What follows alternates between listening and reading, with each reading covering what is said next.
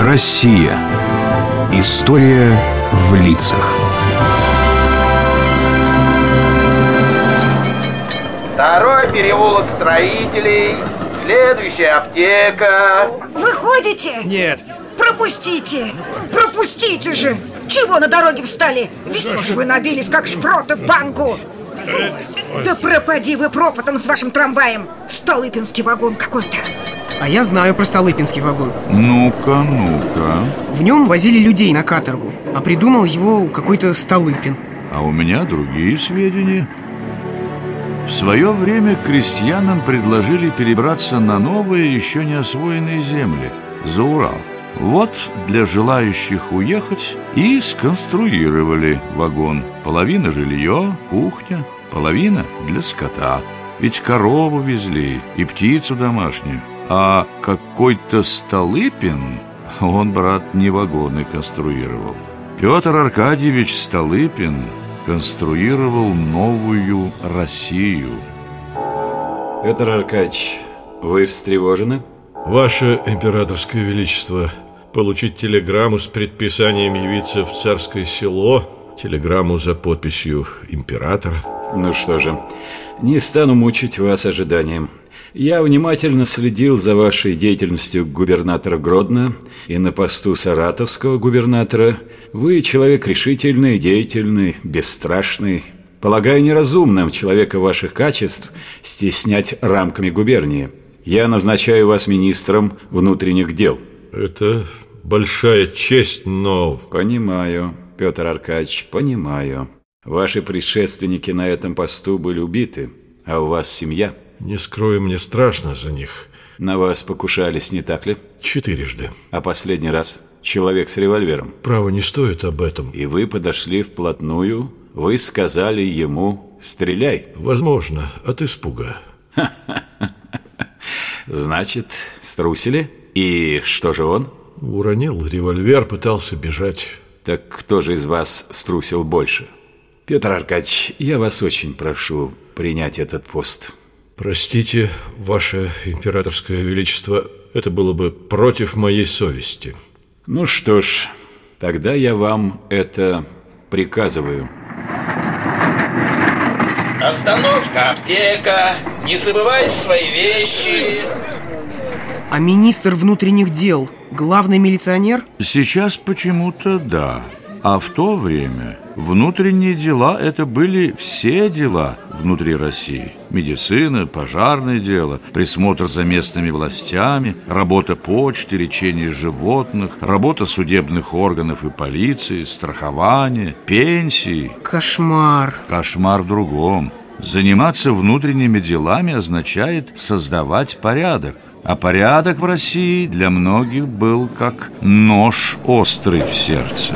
Следующая остановка завод имени революции.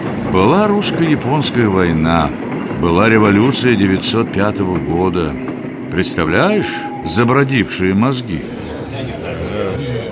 И мне кажется довольно странным, что вам, господа, депутатам Государственной Думы, я должен в сотый раз повторять, что дело наше справедливо и твердо охранять порядок в России. Порядок? Да за последние месяцы казнены 90 человек. Это ваш порядок. В России есть закон. Согласно законам, 90 убийц были казнены в последние несколько месяцев. Но Россию захлестывает террор. За то же время было убито 288 и ранено 388 представителей власти. Большей частью простых городовых. Мало! Мало! Не хотите ли сказать это их детям и вдовам? Закон? Что ж, возможно, он несовершенен. Но вы-то для чего здесь собрались, господа? Совершенствовать законы или хаять существующие? Нельзя сказать часовому, у тебя старое кремневое ружье, употребляя его, ты можешь ранить себя и посторонних, брось это ружье. На это честный часовой ответит, покуда я на посту, покуда мне не дали нового ружья, я буду стараться умело действовать старым. Довольно! Довольно! А эта дума, она как думала? Она думала в ту сторону, где голод, кровь и гражданская война. А вот Петр Аркадьевич думал по-другому. Ему виделась огромная, сильная, сытая и образованная Россия. Россия, где всем хорошо. А так бывает? Наверное, нет. Есть люди, которым становится плохо, когда России хорошо. Суди сам. Император разгоняет прежнюю думу и созывает вторую, дает возможность представителям народа обустроить жизнь России. А в том же году раскрывается заговор с целью убить императора, великого князя Николая Николаевича и Столыпина. Среди террористов кто? Члены Государственной Думы. Ой, дедушка, это как-то по-свински. Полагаешь? Столыпин что, рассердил их? Еще как. К тому времени он был уже не только министром внутренних дел, но и премьер-министром России и обижал депутатов постоянно. Во-первых, ввел новую избирательную систему. В Государственной Думе стало больше землевладельцев, состоятельных горожан и представителей русского населения. И что? Ну как что?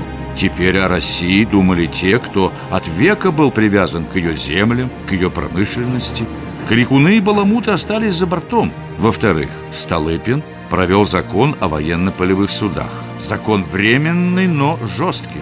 В случаях, когда преступление было очевидно, судьи-офицеры разбирали дело и выносили приговор, который приводился в исполнение в 24 часа. Какой приговор? Неприятный.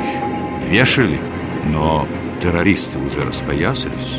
Убивали, убивали, убивали.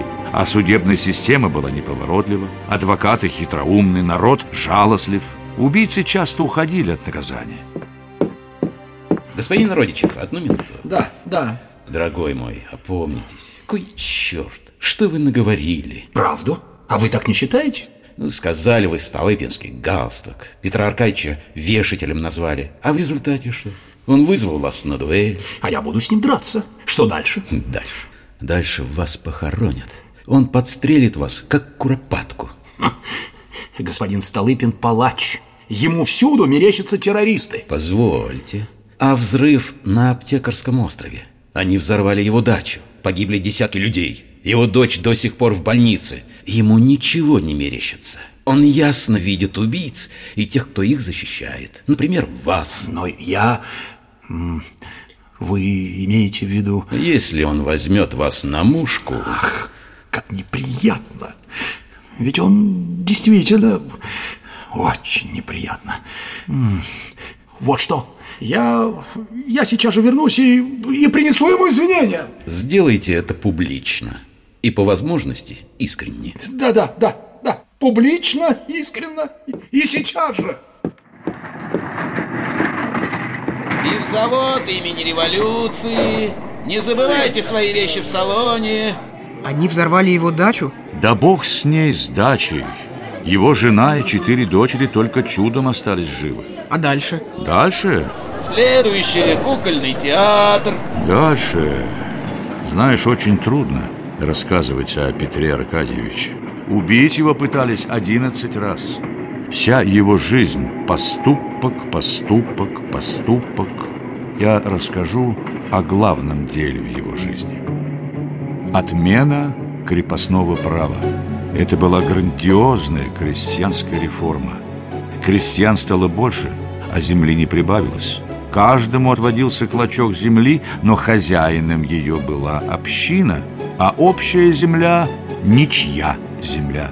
Ей нужен хозяин, который будет ее любить, возделывать, сам будет решать, что сажать, как растить, кому продавать урожай. Столыпин – дал крестьянам право брать в полную собственность этот клочок. Дал возможность брать у банков деньги в долг на покупку земли.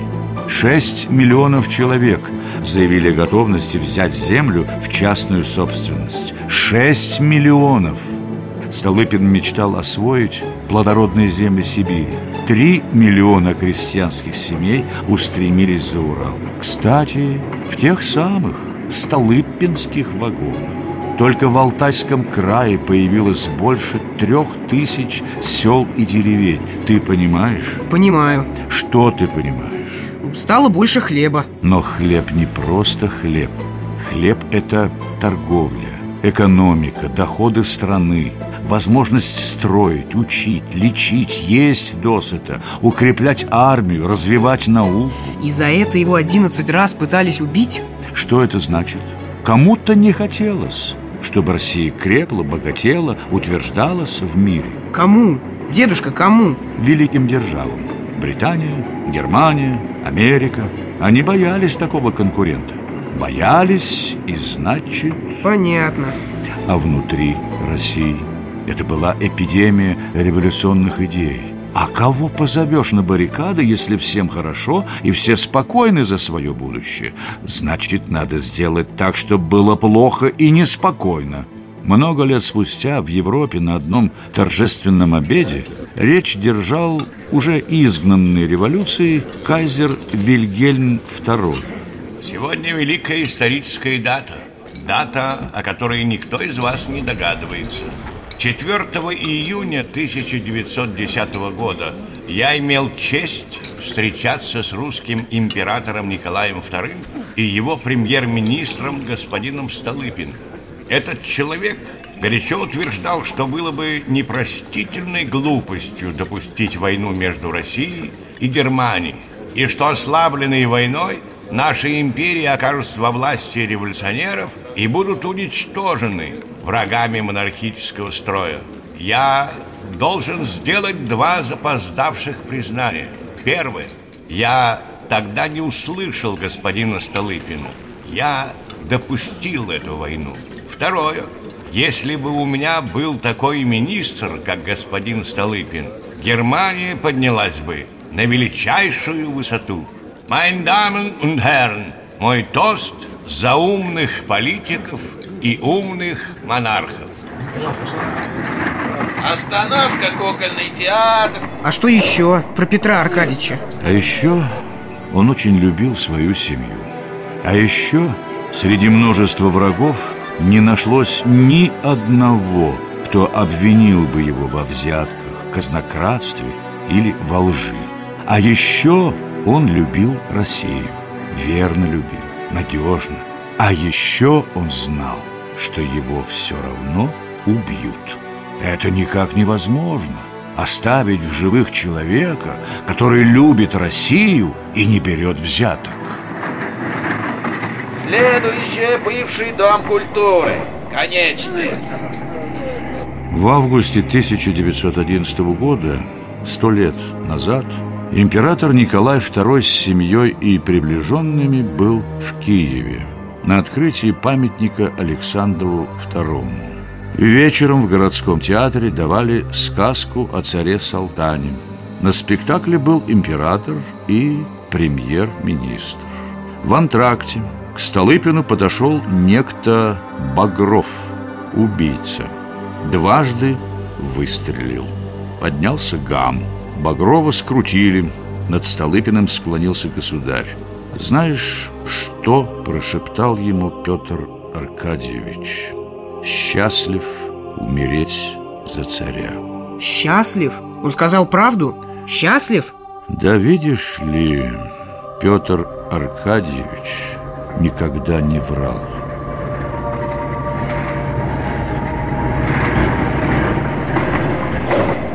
Девочка и мальчик, конечная, выходите или как?